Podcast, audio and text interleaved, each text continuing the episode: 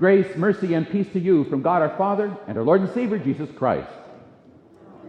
Our text for this day is Malachi chapter 4. Here again, the part that reads Remember the law of my servant Moses, the statutes and just decrees that I have commanded him at Horeb for all of Israel. Behold, I send you Elijah the prophet before the great and awesome day of the Lord comes, and he will turn the hearts of the fathers to their children, and the hearts of the children to their fathers, lest I come and strike the land with a decree of utter destruction. You may be seated. Well, this is the last time. I'm going to tell you things better change, or that will be the end. Maybe you've heard those words, those threatening words, maybe even from your own father. We don't want that to be the last word. If we do, or if we don't want that to be the last word, then we need to have something change, or things are going to get bad. God says to the one who will come to who will come as Elijah, if he doesn't do his job, there'll be an utter decree of destruction. These, or I should say, there are seven days left until the end that is the church, end of the church year. The Hebrew Masoretic text ends with Second Chronicles, with Cyrus's declaration that he would build a temple. But for our English translations, the verses I repeated are the last words of the Old Testament. Now, before you start wondering which is the right order, you must remember that the Bible is a collection of books that were at first in scrolls. Someone decided to put them in order in a book, but it makes no difference. It's all God's Word. However, it is fitting that Malachi would be the last book of the Bible, for he's considered the last prophet for 400 years before John the Baptizer comes on the scene. And John concludes the Old Testament prophets and reveals Jesus Christ as the fulfillment, lest I come and strike the land with a decree of utter destruction.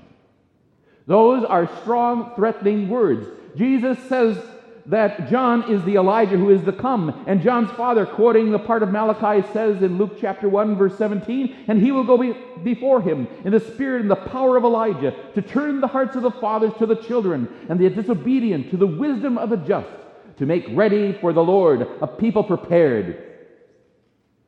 John the Baptizer also has strong words, calling the religious leaders a brood of vipers, calling to King Herod that it was not right for him to marry his brother's wife.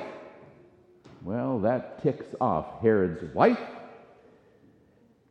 lands John in prison to be beheaded. Doesn't sound very successful, does it, in turning hearts? Yet before John dies, he says of Jesus, Behold the Lamb of God who takes away the sin of the world. John tells his people and us, and what Malachi proclaims But for you who fear my name, the Son of Righteousness will rise with healing in his wings. Jesus Christ, the light of the world, the Son of Righteousness, comes to take people under his care, to cover them as a hen would cover her chicks, protecting them from God's eternal wrath. Yet, what do the religious leaders do? But seek to get rid of Jesus. They finally arrest him in the dark. They try him in court in the dark. Rather than judging him by God's word, they bring him before a Gentile, a Roman governor, to judge him as guilty of death, forcing Pilate to do their dirty, wicked work, to crucify him, the very Son of God. These people oppose their fathers, Abraham, Isaac, and Jacob. And what happens? The Romans intensify their opposition to the Jews. They siege Jerusalem so long that people take leather and chew it as if it was for food. They consider and even eat their own children to survive. The temple catches fire and is completely destroyed in 70 AD. God has waited 400 years for things to change, lest I come and strike the land with a decree of utter destruction. Remember. Remember the law of my servant Moses and the statutes and the decrees that I commanded him at Horeb for all of Israel. And what did Moses proclaim in Deuteronomy 18:15? The Lord your God will raise up for you a prophet like me from among you, from among your brothers. It is to him you shall listen.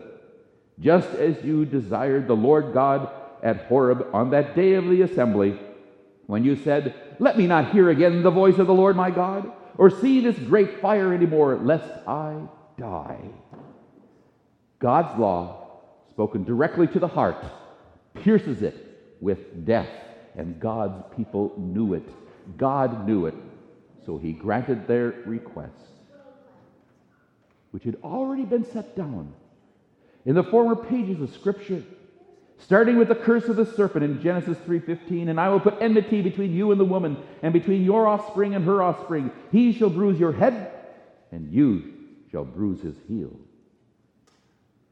That promise of the offspring, again, reaffirmed and expanded with Abraham in Genesis 22. I will surely bless you, and I will surely multiply your offspring as, as the stars of the heaven and the sand of the seashore, and your offspring shall possess the great or the gate of his enemies, and in your offspring shall all the nations of the earth be blessed, because you have obeyed my voice.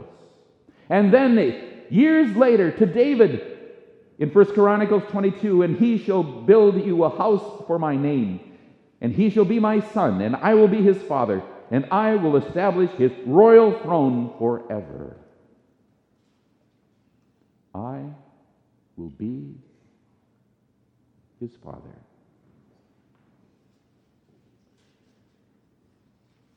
Caleb went ahead and threw the pillow from the chair on the floor. Caleb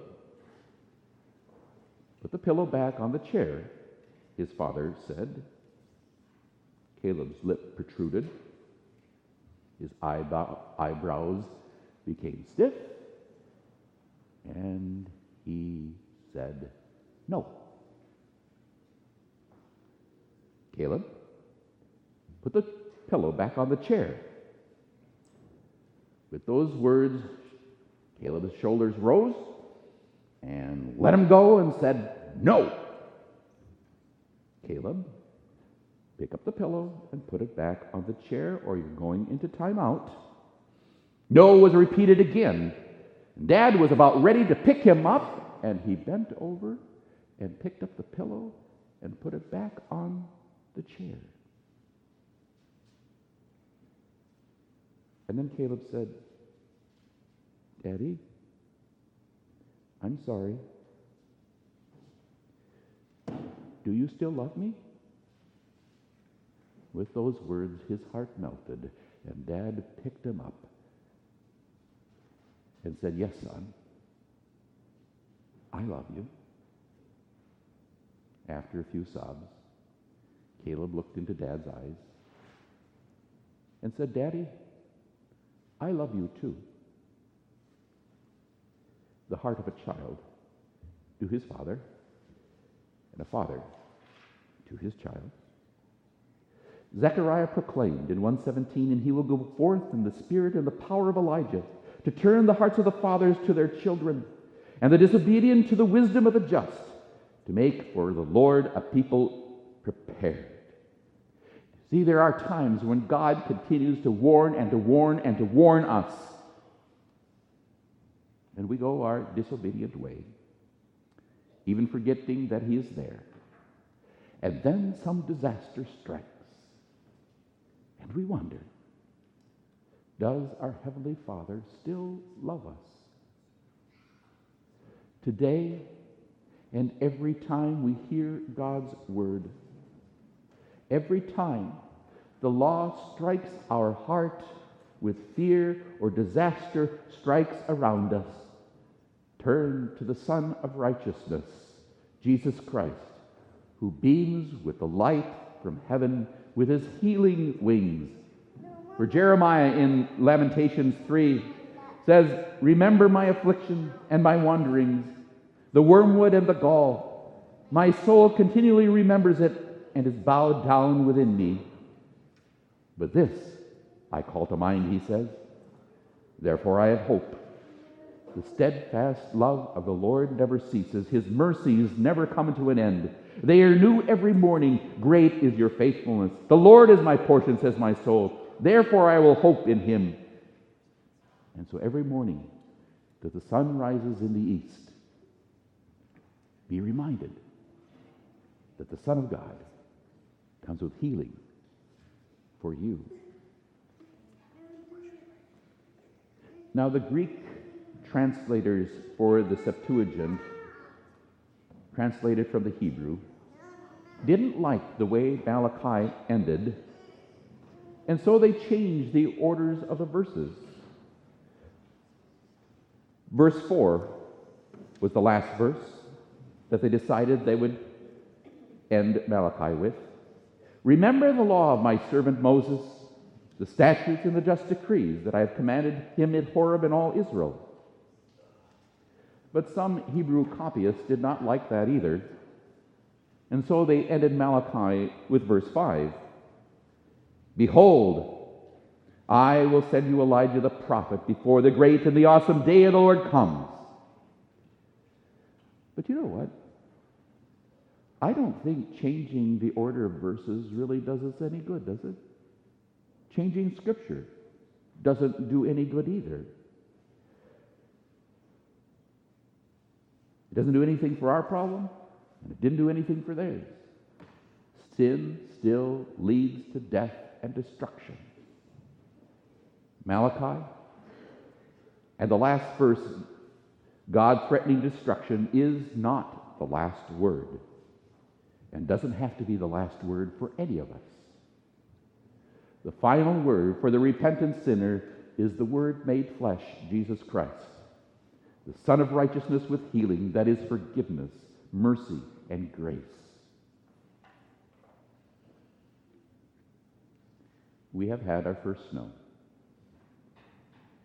Brought me back to the farm and cleaning the cattle shed.